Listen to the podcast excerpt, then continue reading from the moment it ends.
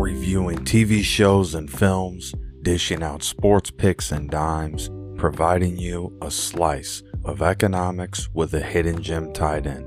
Become a paid subscriber to Preston Super Show at anchor.fm slash Preston's Super Show slash subscribe. Thanks for listening and God bless.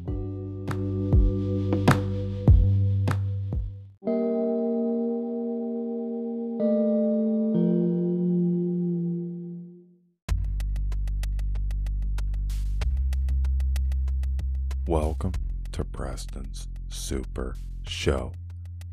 Season 5, episode number 63. Episode number 209 overall. I am talking about Star Trek Strange New Worlds, Season 2, the premiere episode for Season 2, Episode 1 and I gotta say, the broken circle ended up being really good. Right away, I'll tell you my favorite character was the doctor, M'Benga. He was awesome. Cool brother in this episode that I gave four stars. I'll tell you that right away, too. On Paramount Plus, everybody in this episode did a good job. I will say that. You know, you're probably saying why why wouldn't you give it five stars? You know, because I know a lot of people rush to give it five stars. It's the only uh, Star Trek on right now that's ongoing. Um, everything else is wrapped up for now. Discovery's not getting a nod for another season, and I really liked Discovery. But the Broken Circle, for what it's worth, Man, I really liked this episode. I really thought that everything came together from the start to the finish. And this was Dr. M'Benga and Christine's episode. Now, I know a lot of people rushed to put Spock as their favorite character, even Pelia high on the list. But to overlook Dr. M'Benga and Christine, that's wrong. They were huge in this episode. Pike was kind of moving around, getting things in order, setting things in motion for the future. A distress call from Lieutenant Noonien Singh compels Spock to disobey orders and take the USS Enterprise and its crew into space, risking renewed hostilities with the Klingons in a bid to aid their shipmate. And by the end of this episode, Spock's taking over, right? Like he's taking over the crew. Erica is on board with it. Um, everything is falling into place. Nyota's on board. Um, he's coming up with his catchphrase. Like, that's all very cute stuff. But the reigniting of the Klingons from Picard to Star Trek Strange New Worlds, from Discovery, all three of those, when they were running at the same time, and now it's just Strange New Worlds. Picard, I believe, should be done and Discovery won't get a bid for another season. Now, that doesn't mean they can't come back in the future. It just means that in the short term, and maybe with that cast and crew, that it's probably done, right? But in the future, five, six years, depending on what goes on with this writer strike, depending on how that all plays out, that show could get picked up again because what's really happening. So I don't, I wouldn't count uh, Star Trek out as far as that goes. But this episode gave me that um a little bit of that Star Wars Andor vibe. And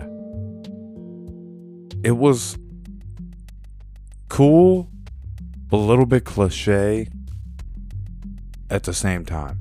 But I love the scenery. I think like all the views were really cool, all the vistas the different um, scenery they were able to get into this episode behind everything that's happening really made it shine, right? And people really get caught up in that, right? I, I get caught up in it. It's really cool to, to see.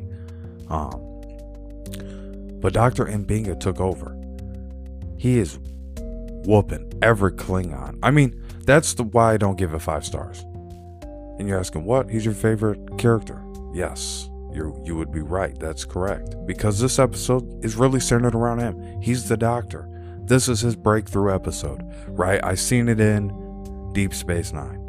I really, really noticed that that's what happens. The doctor has to have a, that breakthrough episode. And this was it. The in the first season where he was the king in the fantasy world, no, that's that's a good episode, but that's not this. This was his breakthrough. This was about him.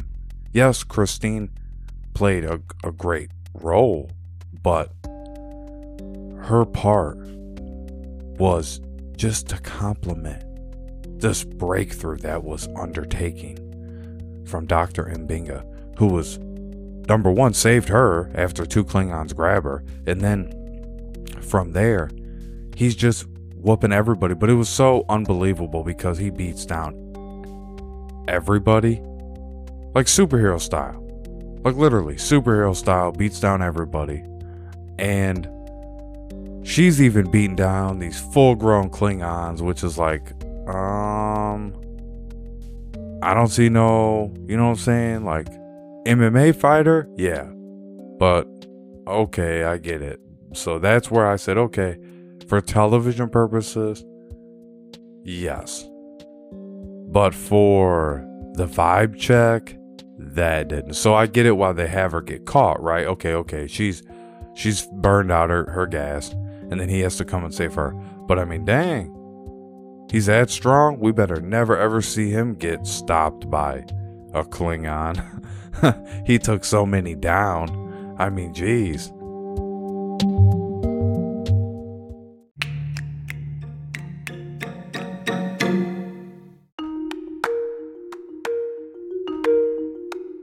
So, overall, four star episode. Paramount Plus got it right with this. But as this writer strike goes on, you're starting to get a taste of uh, this affecting uh, media in a lot of ways. And you're starting to see with podcast, and I st- I thought this was funny that all these people are coming out and saying, and they and they have been actually for a few years, and saying, actually, let's put it this way: since podcasts have been out, people were saying that won't be any good, that won't be worth doing. That won't be this or that. Okay, well, they said that when the radio came out. They said that when the TV came out. They said that when Reels came out, when TikTok came out. And look how all those things happened. Now, let's focus on something real quick. What's going on with the radio? Well, they're trying to take it out of cars, they're trying to take it out of the vehicles. So that's going through Congress, and they're debating that. We can't take AM radio out, is what they're trying to uh, say, that it's costing too much to keep the AM radio in the cars. What about the FM radio? Well, they're okay with the FM radio. That's usually uh, music, and that you know that suits what people want to hear in the car. They don't want to hear talk radio. They don't want to hear those conservatives. And who's on FM radio? Oh yeah, the liberals, the liberal media. They have those FM stations. So they're they're trying to force the conservatives to move over to FM, which most of them can but some won't be able to, and that will shut down some of the up and comers. So it's like a double edged sword, it's slicing both ways. And the business is finicky with the writer strike because people are being affected in every industry as far as music catalogs and sync licensing. As far as you know, there's people that that's how they make a living. That's all they do for labels. Um, streams don't pay enough. Shows are good. That will be consistent. Not going to be a problem there, but you're going to have a problem with uh, the long run of what does the future hold with AI? And that's a whole nother topic. But this episode of Star Trek Strange New Worlds, not to get too far away from it now that I've pretty much summarized what I needed to say to give you the review, the outlook. And I really want you to watch it and check it out and get a good taste of it yourself. I'm going to be honest with you. I believe the TV time audience, where I go to rate and review everything, you know what I mean? I always rate about five stars uh, on anything I really like that's good. And when it's new, I am very careful. But I, anything that I really like usually gets five stars. Anything that's like, oh, I like that, but they didn't come through, four stars. Oh, I like that, but that was dry, three stars. And it had its moments, so three stars, but two stars is like a dry performance, slow burn, but it was interesting uh, to watch the whole thing. One star rating would be wow, I wouldn't show that to my grandma. I hope she never watches that. She'll be bored to death. You know what I mean? That type of thing. Ladies and gentlemen, thank you for listening. But that TV time audience is smarter than uh, anywhere else I've seen. Like, I swear, the people on there are actually crafty with what they're saying. And you can put like memes in your comments and stuff too. It's kind of like, oh, that's nice.